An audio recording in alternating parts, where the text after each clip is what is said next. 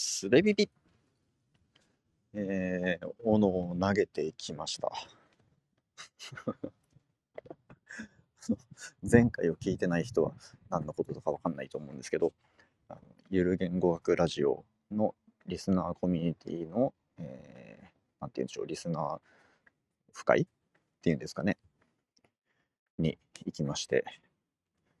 えー、斧を投げてきました。以前何言ってんのだと思うんですけどね。あのー、場所は福岡だったんですけど、と斧を投げることができる、なんて言うんでしょう、あれはバーですかね。バーがありまして、そこに行って、斧を投げていきました 今日多分人生で一番斧を投げてきたって言ってるし、人生で一番斧を投げた日でしたね、今日が。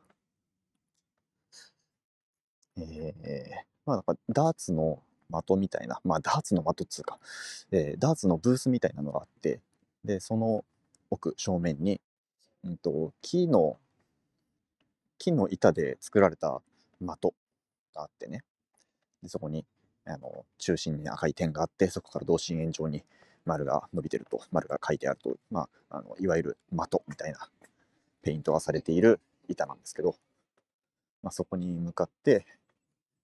大中小と3種類あるものをブンとブンと投げてガンと刺さるとというような場所ですね。まあなんかその福岡のその場所だけのものではもちろんなくておそらくあ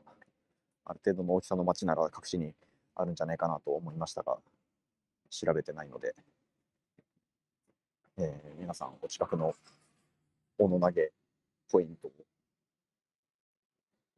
もし興味があれば探してみて、行ってみるといいんじゃないでしょうか。で、斧投げはですね、この斧投げどんな感じだったかっていう話に、果たして需要があるのかというのは謎ですが、まあ、需要関係ない話をしますけど、あの、まあ、そこのスタッフの方がね、こんな感じで投げるといいですよっていうことを教えてくださるんですよ。で、あの、斧は力で投げるのではなくて、腕の力で投げるのではなくて、体重移動で投げるのだと。で、ダーツだと、うん、肘を固定して、で、なんか半身みたいな感じで構えて、で、肘から先だけをまっすぐ的に向かって振るのだ。その過程で手をパッと離すのだと。手首を使ってブンと投げようとするなというようなことを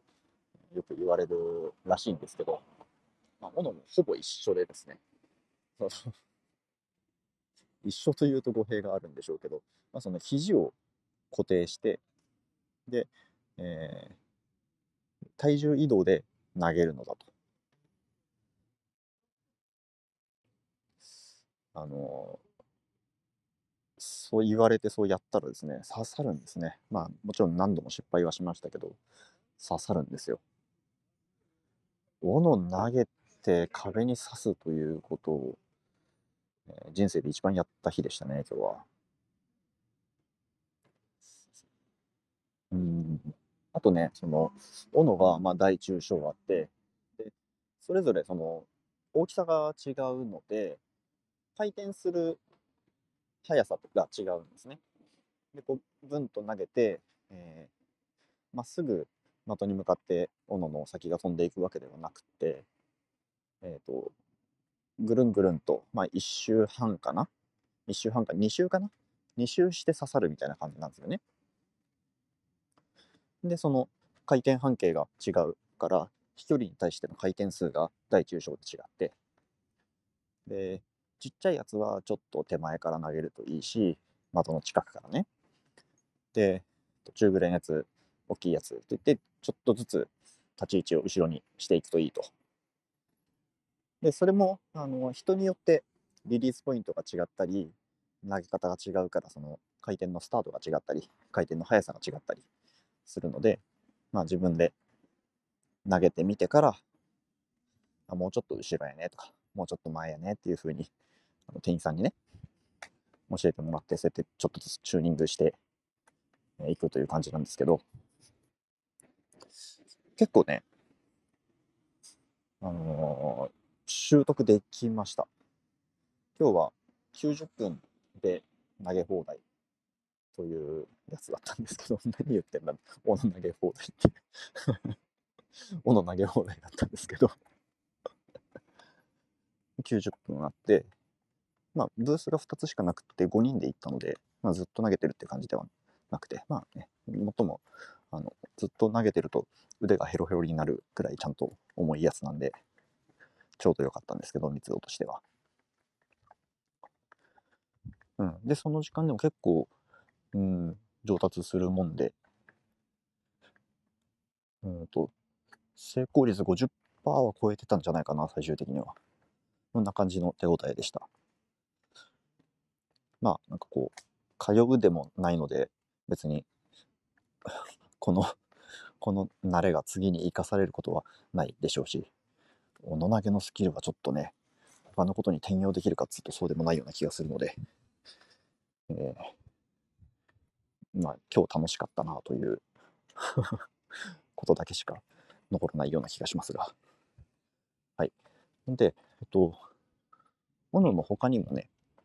投げていいものが置いてありまして、えー、手裏剣、あと、ダガー、ダガーってあれ小小刀なんですかね。日本語で言うと何なんだろう。クナイで連想できる人もいるかもしれない。ダガークナイみたいなもの。であとねトランプが置いてありましたね、まあ、トランプっつってもあのまともなプラスチックのとか紙とかのトランプではなくて、えーちゃんと金属のねあれなんだろう。アルミなのかな。わかんないけど。まあ結構あのー板にガンって刺さる感じのやつなんですけど。トランプとダガーめっちゃ難しかったですね。手裏剣はねおそらく刃が多いからだと思うんですけどとりあえず回転をかけて投げれば刺さるんですよ。そのこれもねダーツと一緒ですよね。腕の振りをまっすぐすることができればちゃんと壁に対して垂直に飛ぶし垂直に回転するので、まあ、運が悪くなければちゃんと刃が壁に刺さってくれるので、えー手裏剣はね割と楽だったんですけどダガーが刺さらない刺さらない。アドバイスとしてはあのめっちゃ回転させて投げてくださいと、うん、あのよく映画とかで映画とかアニメ漫画みたいなのであるようなこうシュッと投げてバンって刺さるみたいなああいうナイフ投げみたいなねそういう一直線に飛んでって刺さるみたいなのを狙うのではなくてもうギュルギュルギュルギュルっと回転して縦縦回転してそれで刺すみたいなのの方が刺さりやすいですと。と言われて投げたんですけど全然刺さんないですね。えー成功率5%より下だったんじゃないかな。こんな感じでしたね。まあ、何回かは刺さったんですけど、ちょっとね、手応えは得られなかったですね。で、あとトランプね。トランプがね、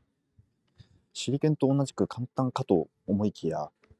刺さんないんですよね。あの、トランプ自体が軽くて、なんか斧とか手裏剣みたいな、えーつもりで投げると、ちょっとなんか腕が、なんて言うんでしょう、肩透かしというんですかね、のれんに腕押しというのか、ちょっと力がちゃんとトランプに、えー乗ってかないみたいな感じですっぽ抜けて、これ狙ってないとこに飛んでいくみたいなことが起こ起こってましたね。トランプもね、トランプも難しかった。これ 10, 10%以下ぐらいじゃないかな、成功率。ダガーが一番ね、個人的な感覚としては難しかったですね。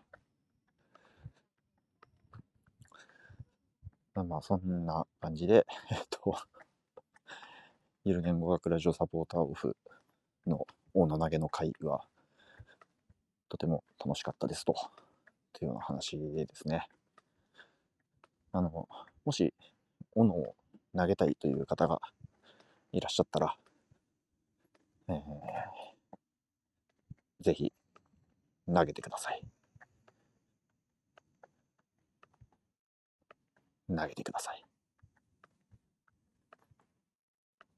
ありがとうございました。